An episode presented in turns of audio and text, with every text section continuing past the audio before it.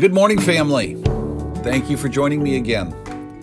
I hope that you are doing well despite the pandemic. I've got good news for you. But first, I want to ask you a question. Have you ever disappointed Jesus? Have you ever let him down? Maybe you made a promise that you didn't keep. Maybe you should have done something that you didn't do, or you didn't do something that you should have done.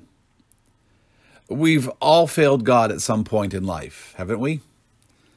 I know I sure have. So what is God's response to us as his children when we fail? Does he get mad at us? Does he give up on us? Well, this morning, let's look at John chapter 14. Here's the context. Jesus is in the upper room eating one last meal with his disciples before his crucifixion. Now hear what Jesus says in John 14. Hear the word of the Lord. Do not let your hearts be troubled. You believe in God. Believe also in me. My Father's house has many rooms. If that were not so, would I have told you that I am going there to prepare a place for you? And if I go and prepare a place for you, I will come back and take you to be with me, that you also may be where I am. You know the way to the place where I am going. Thomas said to him, Lord, we don't know where you are going, so how can we know the way? Jesus answered, I am the way and the truth and the life. No one comes to the Father except through me.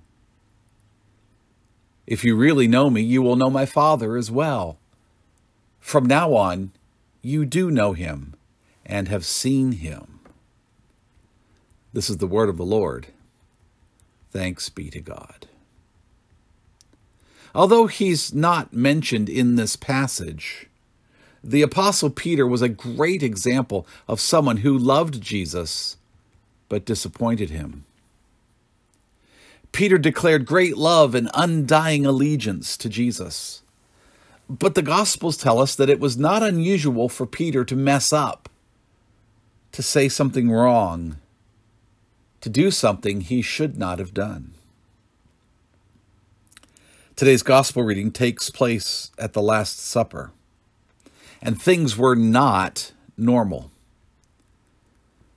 Something was in the air, and everyone could feel it, even if they couldn't quite put their finger on it. Again, let me give you a little context. Before the words we read, Jesus had washed the disciples' feet.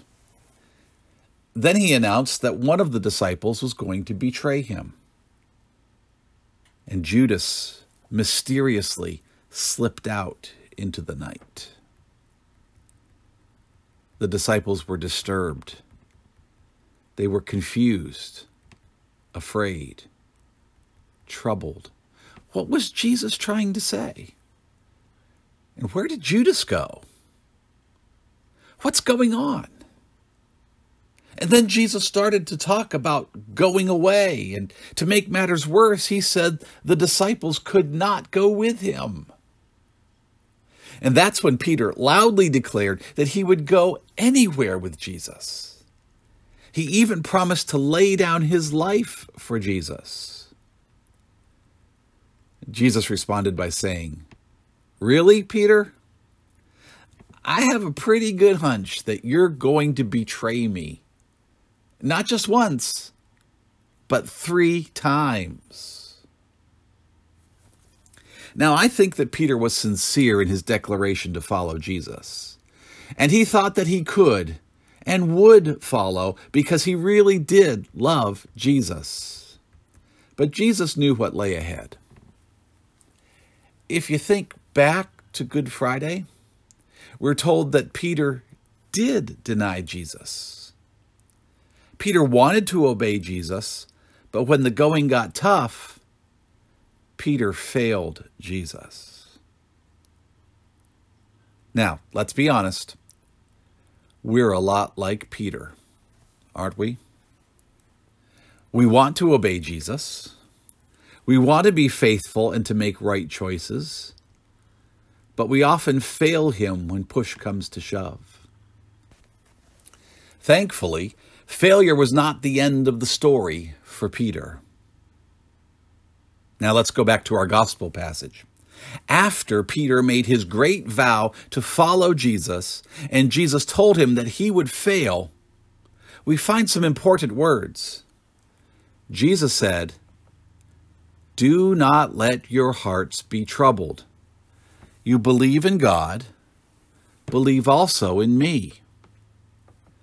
My Father's house has many rooms. If that were not so, would I have told you that I am going there to prepare a place for you? And if I go and prepare a place for you, I will come back and take you to be with me, that you also may be where I am." Did you catch that? In essence, Jesus said to Peter and to the others, "You will betray me, but do not let your hearts be troubled. You believe in God, keep on believing in me." "I know your weakness," Jesus said, "but I love you, and it will be all right." Now, Jesus doesn't only say that to Peter and to the disciples. Jesus is speaking to you and to me. Listen, Jesus knows our weaknesses. He knows our shortcomings. He knows that sometimes we mess up. And he loves us anyway. In fact, he loves you more than you can imagine. In fact, nothing you can do or say can make God stop loving you. And nothing you can do or say can make him love you any more or any less. And the same Jesus who called Peter by name and restored him after his failure is the same Jesus who calls you and me by name. And just as Jesus restored Peter, he restores you and me. And make no mistake, he grieves over our failures, just as he grieved over Peter. But Jesus forgave Peter and then enabled him to go on and do great things. And Jesus forgives you and enables you to do great things for him too. Have you ever wondered why? It's because God loves us and wants us to be better than we are, more than we are, because he gave us the potential to be more and better than we are. And because God is love, you can confess your failures and weaknesses to him without fear of punishment or fear of doom. He's not sitting up in heaven waiting to zap you. He's reaching out to you, waiting to embrace you in his loving arms.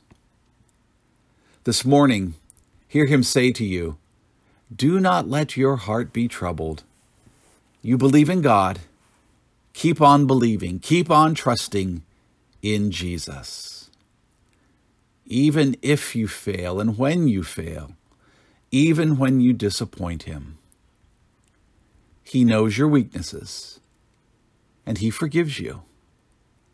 And he loves you no matter what." Let's pray. Good and gentle God, to know you is to know everlasting life. Help us to know Jesus Christ to be the way, the truth, and the life. Help us to follow his steps in the way that leads to eternal life, through Jesus Christ, your Son, our Lord, who lives and reigns with you in the unity of the Holy Spirit, one God, forever and ever. Thank you for loving us, even when we disappoint you. Thank you for being the God of forgiveness and restoration. Do not leave us comfortless, but send us your Holy Spirit to strengthen us and exalt us to that place where our Lord and Savior Jesus Christ has gone before. And now, using the words debts and debtors, Let us pray with boldness the prayer that Jesus taught his disciples to pray. Our Father, who art in heaven, hallowed be thy name. Thy kingdom come, thy will be done, on earth as it is in heaven. Give us this day our daily bread, and forgive us our debts as we forgive our debtors. And lead us not into temptation, but deliver us from evil. For thine is the kingdom, and the power, and the glory forever. Amen. Thanks again for joining me. We'll get through this.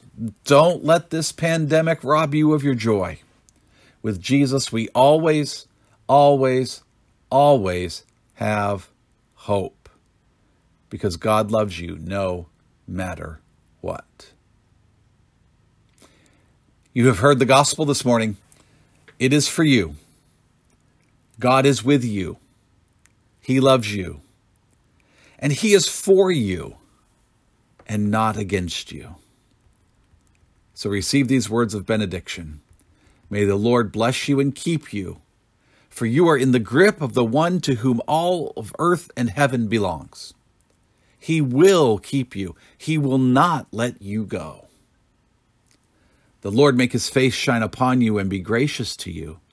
May the Lord turn his face toward you with all of his favor and give you his peace. Amen. Amen.